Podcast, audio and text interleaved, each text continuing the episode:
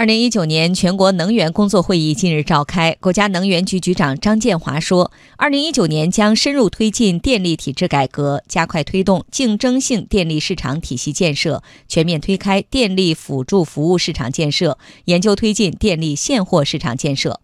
中国能源网首席研究员韩小平分析，电力的市场化改革是明年的一大重点工作。下一步呢，肯定是要对电网呢进行更深入的市场化改革，而且让电网企业呢向服务型转型。对于电网来说呢，整个的电力它今后承载的是我们整个社会未来进步的一个重要的能源支撑。只有通过深化的改革，让市场的这种价格体系呢能够贯穿起来，我们的这个电力改革呢才能真正达到我们预期的目标。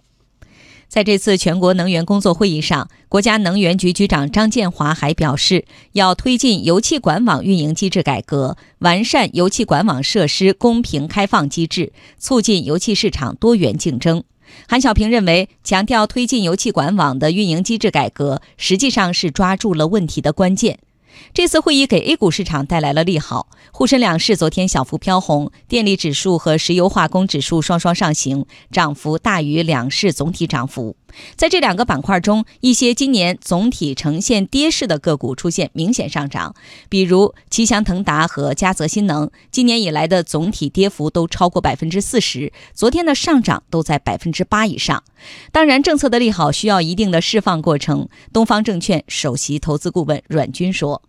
投资角度来说的话，其实我们看到两块，第一块是增配电网这块，增配电网这块的话，有一些相关的业务和电网和一些电力公司有所相关。这样来看的话，未来整个油气管网的全国的并网肯定会有一到两年的时间，而在这个一到两年时间里面，像和油气管网相关的这些业务的上市公司业绩有可能会率先发力。而我们知道，由于这两块业务，呃，应该说从目前来看，短期的话不会率先的在上市公司马上反映利润，有可能在二零一九年下半年才可能。对相关的上市公司带来盈利。